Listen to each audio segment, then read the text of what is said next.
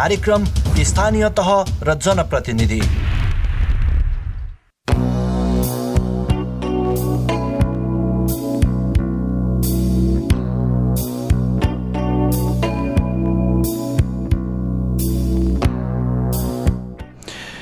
श्रोता नमस्कार। कार्यक्रम स्थानीय तह र जनप्रतिनिधिमा यहाँलाई हार्दिक स्वागत छ। म कार्यक्रम प्रस्तुता प्रतीक नेउपाने। मलाई प्रविधि संयोजनमा रहेर प्राविधिक मित्र रमेश भण्डारीले साथ दिइरहनु भएको छ। कार्यक्रम स्थानीय तह र जनप्रतिनिधि स्थानीय सरकारहरूले गरिरहेका काम उनीहरू उनीहरूले काम गर्दै गर्दाखेरि देखिएका चुनौती त्यसै गरी अवसर स्थानीय तहको कर्तव्य अधिकार लगायतका विषयमा केन्द्रित कार्यक्रम हो। त्यसै गरी सङ्घीयताको यो नौलो कार्यान्वयनका क्रममा रहेका छौँ हामी। संहिता कार्यान्वयनमा देखिएका चुनौती जनताका अपेक्षा पुरा गर्ने क्रममा देखिएका चुनौती शिक्षा स्वास्थ्य लगायतका विकासका आधारभूत पूर्वाधारहरूमा के कस्ता काम भइरहेका छन्?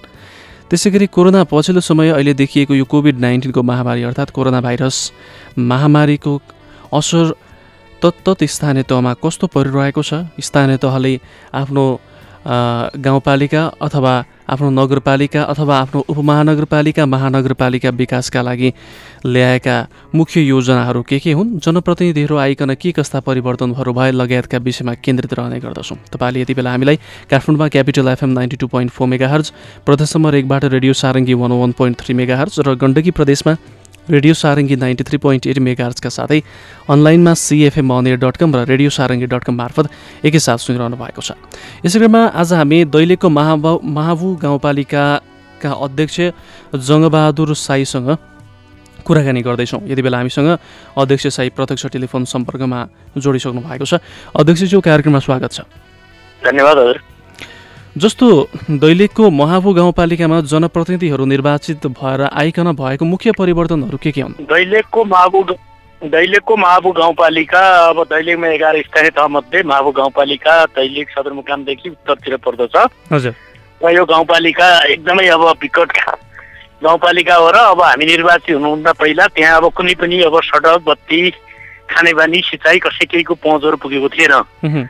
र हामी निर्वाचित भइसकेपछि महाबुक तिन वर्षको बिचमा महाबुक गाउँपालिकामा हामीले स्वास्थ्यको क्षेत्रमा स्वास्थ्यलाई सुधार गर्नुपर्छ अब विकटको बस्ती भनेर हामीले अब पाँचवटा हाम्रा हिजोका गाविस हो अहिले छवटा वडा छ। पाँचवटा स्वास्थ्य चौकी थियो चारवटा स्वास्थ्य इकाइ थपेर हामीले नौवटा स्वास्थ्य चौकीबाट स्वास्थ्य सेवा दिइरहेका छौँ र अहिले अस्पताल महाबु अस्पताल पनि हामीले अब निर्माणाधीनमा छ र केही समयमा अस्पताल डक्टर सहितको विशेषज्ञ सेवा पनि हामी सुरु गर्दैछौँ र अब कोरोनाका कोरोनाको महामारीबाट व्याप्त भएको हुनाले र महाबु गाउँपालिकामा पनि अब करिब तिन चार हजार मान्छे प्रभावित भएको हुनाले र दुई सय मान्छे कोभिड नै भयो र त्यसलाई मध्यनजर गरेर हामीले तिस बेडको आइसोलेसनको पनि एउटा निर्माण अस्पतालको निर्माण गरेका छौँ। सडकको क्षेत्रमा अब हिजो सडकको पहुँच नै थिएन सडकै थिएन र अहिले हामी सबै वडाहरूमा वडाको सदरमुकामदेखि गाउँपालिका सदरमुकाम अनि गाउँपालिका सदरमुकामदेखि जिल्ला सदरमुकाम। सबै ठाउँमा अब यो सडकको पनि पहुँच पुऱ्याएका छौँ। र खानेपानी अब पुरानो खानेपानीको मोडेल नै थिएन। मोडेल भनेको सार्वजनिक धारा राख्ने त्यसको अपनत्व नहुने जनताले अब त्यसको लापरवाही गर्ने भएको हुनाले लथालिङ्ग भएको खानेपानीलाई व्यवस्था व्यवस्थित गर्दै प्रत्येक घर घरमा चाहिँ धारा निर्माण गर्ने कार्यलाई हामीले तीव्रताका साथ अगाडि बढाएका छौँ। यसको निमित्त अहिलेसम्म अब करिब करिब साठी पर्सेन्ट जनताको घर दैलोमा चाहिँ धारा मिटर सहितको व्यवस्थापन गरेका छौँ र बाँकी केही निकट भविष्यमै अब अरू बाँकी रहेका घर दैलोहरूमा पनि अब पानीको व्यवस्थापन गर्ने तयारी गरेका छौँ र शिक्षाको क्षेत्रमा के छ? हजुर। हजुर हजुर। सिँचाइ शिक्षा लगायतका क्षेत्रहरूमा चाहिँ के के छन् परिवर्तनहरू के क्षेत्रमा पनि अब हामीले कृषि प्रधान देश भएको हुनाले हाम्रो गाउँपालिका पनि कृषिमा आधारित भएको हुनाले यसलाई चाहिँ हामीले एकदमै व्यापक रूपमा अब सिँचाइको व्यवस्थापन गर्नुपर्छ भनेर हामी लागेका छौँ। अहिलेसम्म पच्चिस तिसवटा अब सिँचाइ कुलाहरू निर्माण भएका छन्। डेढ दुई सय चाहिँ अब पोखरीहरू ठाउँ ठाउँमा हामीले निर्माण गरेका छौँ। अब भने अब यता शिक्षाकोतिर पनि अब शैक्षिक सुधार त अब गर्न सकिएको छैन। अब कोभिडको कारण पनि भयो र विगतको सरकारले अब पुरै अनुमति दिने दरबन्दी नदिने दरबन्दी नै दिने कुरा अब कुल्याप्स गरेको छ सरकारले।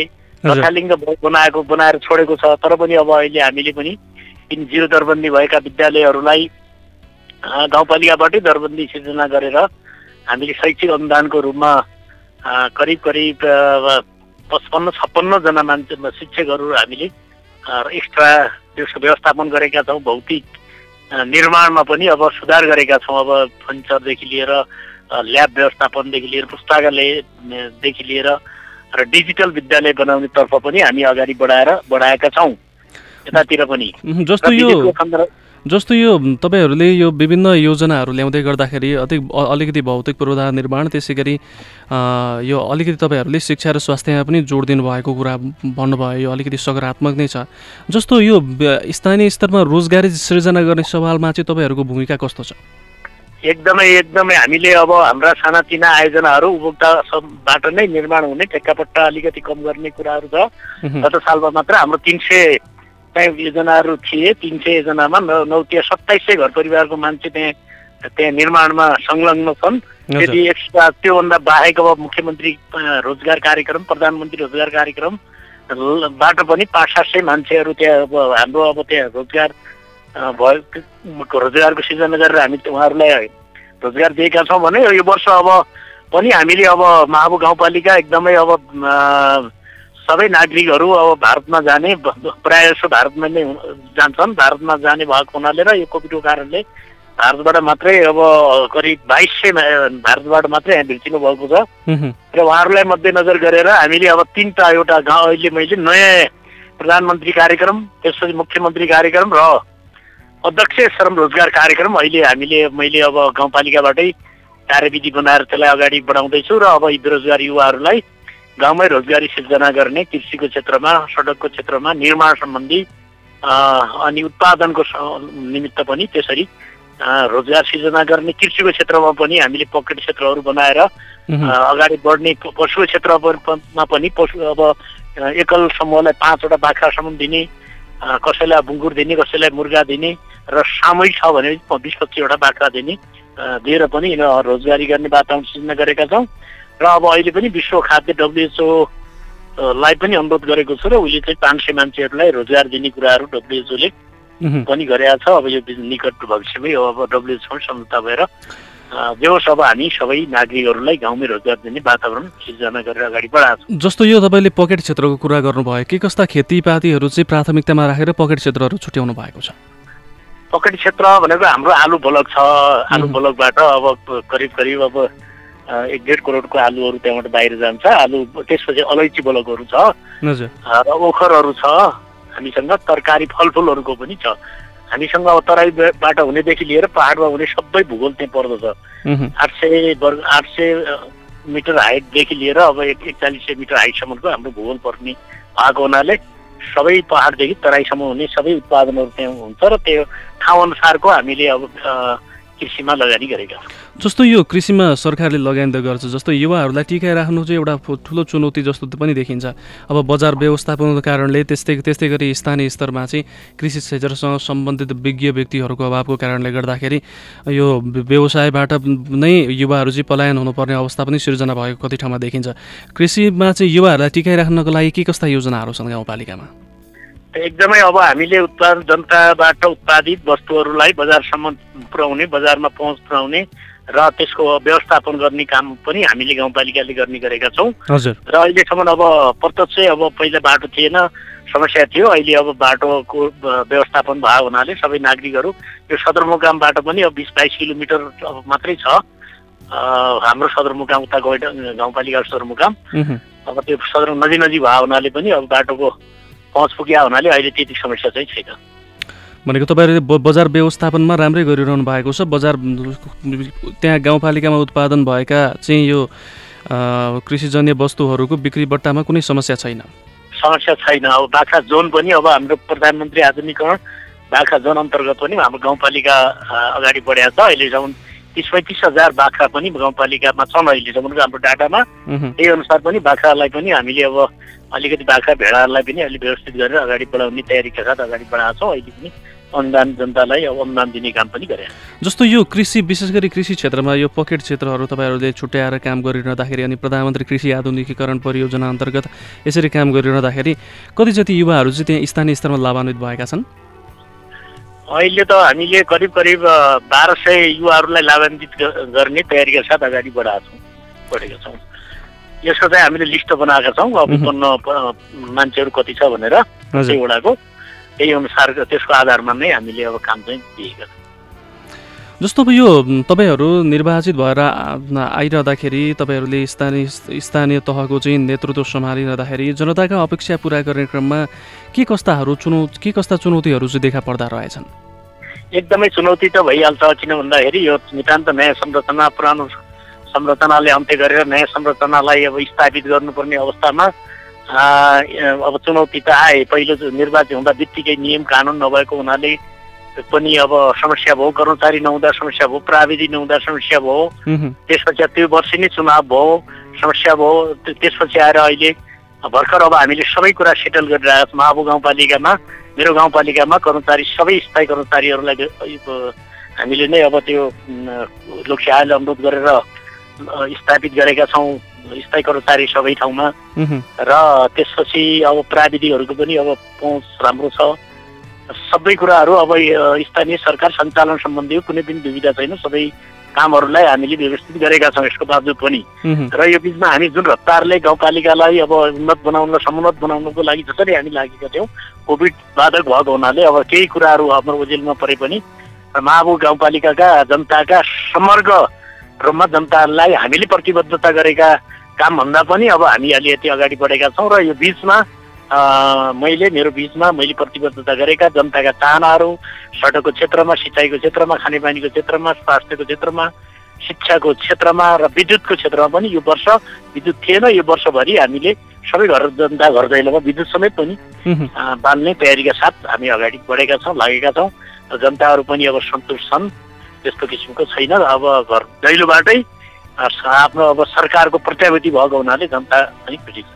जस्तो स्थानीय तह सञ्चालन ऐन अन्तर्गत तपाईँहरूले प्राप्त गर्नुभएको अधिकार कार्यान्वयन गर्ने क्रममा यो संहिताको नौलो अभ्यासमा पनि छौँ हामी। यसरी तपाईँहरूले प्राप्त अधिकारहरू कार्यान्वयन गर्ने क्रममा चाहिँ के कस्ता चुनौतीहरू बाधा व्यवधानहरू देखा परे? एकदमै मैले भनिसकेँ त अब बिचमा अब कानुनका कुराहरू पनि समस्या छ। अहिले पनि साझा अधिकारका कानुनहरू सङ्घ र प्रदेश र स्थानीय तहको बिचका कानुनहरू अहिलेसम्म पनि निर्माण नभएर पनि केही कुराहरूको चुनौतीको चुनौती भएको छ। र हामीलाई दिएका बाइसवटा अधिकारमा हामीले अब थुप्रै अब कानुन ऐन कानुनहरू बनाइसकेका छौँ। अब त्यसको कार्यविधि बनाए हरेक कुराहरूमा कार्यविधि ऐन नियम कानुनको आधारमा नै हामीले अब गाउँपालिकाका हरेक गतिविधिहरूलाई अगाडि बढाएका छौँ। र यिनी नियम कानुनहरू निर्माण गर्दा पनि अब समस्या छ। अब कानुन कानुन सम्बन्धीको विज्ञहरूको पनि अभाव छ। अभाव भएको कारणले पनि अब यो कानुन निर्माण गर्दा पनि हामीलाई जोखिम भयो। जे होस् यो बिचमा हामीले नियम कानुनदेखि लिएर सबै स्थानीय तहमा गर्नुपर्ने ऐनले दिएका अधिकारहरू सबै प्रयोग गरेर अगाडि बढे बढेको अवस्था छ। जस्तो स्थानीय तहहरूमा चाहिँ विशेष गरी यो उपमेयरको संयोजकतामा न्यायिक समिति पनि गठन गरिएको हुन्छ। तपाईँहरूले न्याय सम्पादन गर्ने क्रममा के कस्ता चाहिँ स्थानीय स्तरका के कस्ता घटनाहरू चाहिँ बढी मात्रामा आइरहेका छन् अनि ती न्याय सम्पादन गर्ने क्रममा के कस्ता चुनौतीहरू चाहिँ देखा परिरहेका छन् अहिले? एकदमै अब हामीले एउटा अब कानुन विज्ञको रूपमा एकजना मान्छे एकजना नियुक्ति गरेका छौँ। र त्यसपछि आएर अब एउटा न्यायिक सम्बन्धी पढेको सुब्बालाई चाहिँ जिम्मा दिएका छौँ। र अब महाबु गाउँपालिकामा आउने अब त्यो ऐनले दिएका अब न्यायिक समितिलाई दिएका अधिकारहरू बाइस तेइसवटा अधिकारहरू छन् आफ्नो क्षेत्र अधिकारभित्रका काम काम काम कारबाहीहरूलाई एकदमै नियमित रूपमा एकदमै व्यवस्थित रूपमा अगाडि बढाएको अवस्था छ महाबु हस् यहाँलाई यो संवादका लागि धन्यवाद छ। एकदमै धन्यवाद छ। अब हाम्रा मावु गाउँपालिकाका आफ्ना भनाइ राख्ने अवसर दिनुभएकोमा गाउँपालिकाको तर्फबाट मेरो तर्फबाट म धन्यवाद दिन चाहन्छु। हस् उहाँ हुनुहुन्थ्यो दैलेखको महाबु गाउँपालिकाका अध्यक्ष जङ्गबहादुर साई महाबु गाउँपालिकामा जनप्रतिनिधिहरू निर्वाचित भएर आइकन भएको परिवर्तन त्यहाँ प्राथमिकतामा राखिएका योजनाहरू विभिन्न कामहरू विकास निर्माणका कामहरू अगाडि बढाउने क्रममा कोरोना कोभिड नाइन्टिनको असर त्यसै गरी शिक्षा स्वास्थ्य स्वास्थ्य लगायतका विकासका पूर्वाधारहरूमा गरिएका प्रगति जनताका अपेक्षा पुरा गर्ने क्रममा देखिएका चुनौती सङ्घीयता कार्यान्वयनका क्रममा देखिएका चुनौती लगायतका विषयमा केन्द्रित रहेर आज हामीले उहाँसँग कुराकानी गऱ्यौँ भोलि पनि फरक जनप्रतिनिधि अनि फरक स्थानीय तहको जानकारीका साथै त्यस स्थानीय तहका जनप्रतिनिधिसँगको कुराकानीका साथ पुनः उपस्थित हुने नै छौँ। अहिलेलाई पनि कार्यक्रम स्थानीय तह र जनप्रतिनिधिको अन्त्यतिर आइसकेका छौँ। यतिन्जेल कार्यक्रम सुनेर साथ दिनुभयो। तपाईँ तमाम श्रोतालाई हृदयदेखि नै धन्यवाद। त्यसै गरी प्रविधि संयोजनमा रहेर साथ दिनुहुने प्राविधिक मित्र रमेश भण्डारीलाई पनि हृदयदेखि नै आभार व्यक्त गर्दै म कार्यक्रम प्रस्तुता प्रतीक नेउपाने बिदा हुन्छु। नमस्कार शुभ दिन।